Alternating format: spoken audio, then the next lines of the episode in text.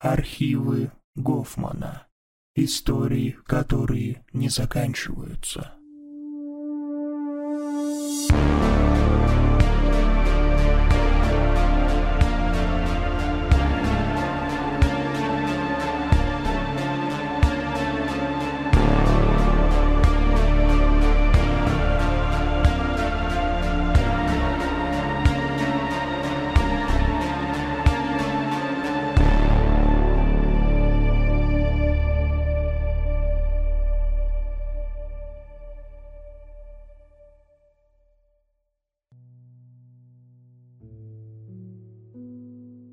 Добрый вечер, уважаемая редакция газеты «Вести города Т».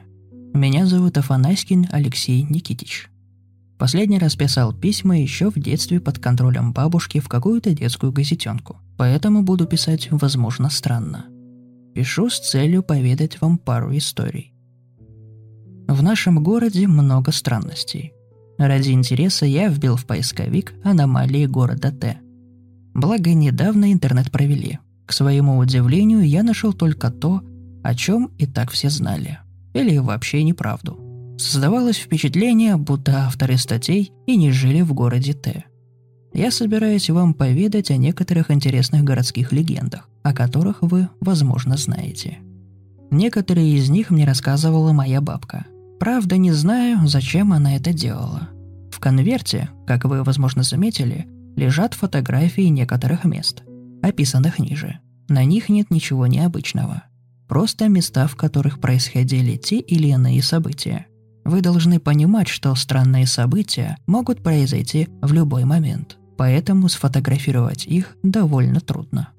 Первую странность, о которой я хочу поведать, можно встретить на территории заброшенного кулинарного техникума. Как вы знаете, он внезапно закрылся по неизвестной причине. Отсутствие охраны быстро изуродовало это место. Школьники, псевдосектанты, наркоманы, бомжи – все, кому не лень, приходили туда сломать то, что еще оставалось целым. Поскольку техникум находился в центре квартала, мне не раз приходилось проходить через его территорию. Благо забора нет. Даже лавочки рядом с техникум остались на своем месте. И я сам встречал эту аномалию. Ходят слухи, что там водятся привидения, но это не совсем так. Бывает, пройдешь бесшумно по стеклу, а его там много из-за хулиганов, которые выбили все окна. А позади тебя спустя пару секунд раздается хруст. Поворачиваешься – никого. Один раз, когда я проходил под одним из немногочисленных целых окон, на меня упал град маленьких стекляшек. Хорошо, что я был в шапке. Но все происходило, как в немом кино. Абсолютно бесшумно. В недоумении я поднял голову и увидел на втором этаже лицо школьника, смотрящего из пустой оконной рамы, в которой пару секунд назад было стекло. Через несколько мгновений от пустой рамы послышался звук разбивающегося стекла, которое упало мне на голову. Про него мне рассказывала бабка. 25 лет назад на окраине города, рядом с лесом недалеко от Московского проспекта, строили большую радиомачту в высоту на глаз 50 метров. Один из строителей, чья фамилия была говорящая, Анатолий Геннадьевич Везунчик, не проверил свое снаряжение должным образом. Как говорили сослуживцы, он поспорил, что с ним ничего не будет. Ссылался на многочисленные случаи удачи и добавил «мешают ему ремни», ослабил их. Он сорвался с верхушки из-за сильного ветра. На удивление, тело Толика почти не пострадало. Можно было сказать, что опять повезло, но в полете он влетел головой в нижнюю балку, размозжив череп в кашу. Радиомачту достроили, до сих пор стоит. Вот только иногда поздно ночью, неподалеку от радиовышки, можно увидеть причудливый силуэт, у которого странная голова, будто мешок с мясом. Когда начинаешь подходить, силуэт растворяется в тени, будто ничего и не было. Они всегда разные, но всегда белые, светящиеся – Встречал их везде, но чаще в нашем городе. Они предупреждают о чем-то плохом. Первый раз я с ними встречался, когда был еще подростком. Давно это было. Мне тогда 14 было. Зашли с товарищами в одно сгоревшее кафе поразбивать стеклянные бутылки, которых тут было валом об стены. В какой-то момент мы поняли, что по хлипкой крыше кто-то ходит.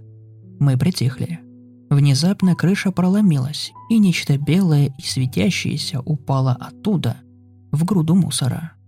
Мы сделать ничего не успели, как это что-то начало вставать. Несмотря на то, что нам пришлось быстро бежать оттуда из-за страха практически километр, я успел разглядеть это. Когда оно встало, мы его увидели. Пять человеческих ног с разных сторон, крепящиеся к чему-то, что напоминало двухметровую щупальцу. Вот так просто. Эта конструкция оттряхнулась и зашагала в нашу сторону. Вам не передать через бумагу наш ужас. Примерно через неделю кафе рухнуло. И вот так каждый раз. Они появляются перед чем-то плохим. Их появление означает, что нужно убираться, пока не поздно. Возможно, они виноваты в тех несчастьях, что появляются после них. Возможно, нет. Сам не раз обходил этот дом.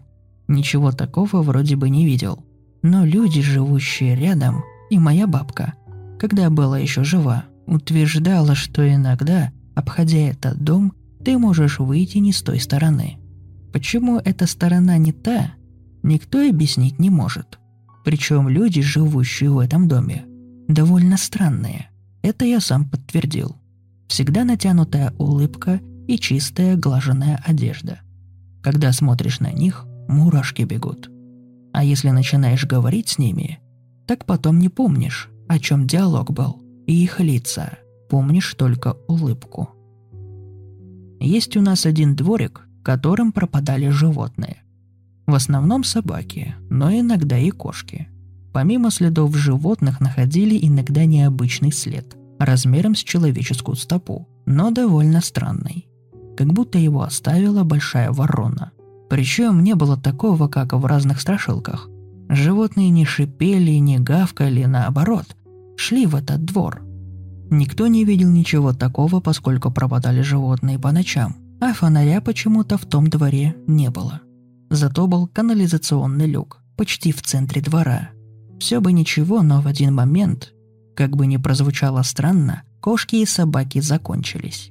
В квартале их просто не осталось. Местные жители даже не обратили внимания на это. А зря. Потом пропал шестилетний Леня. Жил он с мамой на первом этаже. На окнах решеток не было, ведь вокруг свои. Вышла его мама на пять минут из детской, вдруг слышит, как разбивается стекло в комнате сына. Прибегает, никого нет. Приехали господа полицейские, ничего не нашли. Только вороньи перья под окном и уехали. После этого кто-то заклеил люк монтажной пеной. Вроде пена мало что сдержит, но сработало. Перестали пропадать животные, а мать Лёни вскрыла вены через неделю – Некоторые бабки утверждают, что слышали в ту ночь карканье и бегающий горбатый силуэт со странной головой, с ребенком в руках. Есть у нас в городе что-то вроде приметы. Если бросить фонтан, где находится, не скажу, 50 копеек, то к вам может прийти зубная фея и оставить два странных зуба. Я тогда и решил проверить этот миф. Я тогда был еще студентом-первокурсником, и многое из записанного еще не произошло, а произошедшее позабылось. Бросил. К вечеру уже забыл. Решил заварить чай, иду на кухню, включаю свет, открываю дверь, а рядом с окном стоит это. Два метра ростом, серая кожа, большие крылья за спиной, маленькие глазки, вытянутая по горизонтали овальная морда, четыре руки – Стоим мы так, не шевелимся, затем она медленно поворачивает голову. Этого оказалось достаточно для выведения меня из ступора. Я выбежал из кухни, захлопнул со всей силы дверь и прижался к ней. Сейчас, вспоминая то происшествие, мне на ум приходит серия из «Осторожно, Модерн 2», где прапорщик Задов запер смерть в туалете. Просидел я так, наверное, часа два. Медленно, аккуратно я приоткрыл дверь и посмотрел в образовавшуюся щель. Удостоверившись в том, что никого там нет, я открыл дверь. Хотя оно могло просто прятаться. Хорошо, что это оказалось не так. Иначе я бы умер от страха. Окно было приоткрыто, а на подоконнике валялись два странных зуба, и мои 50 копеек.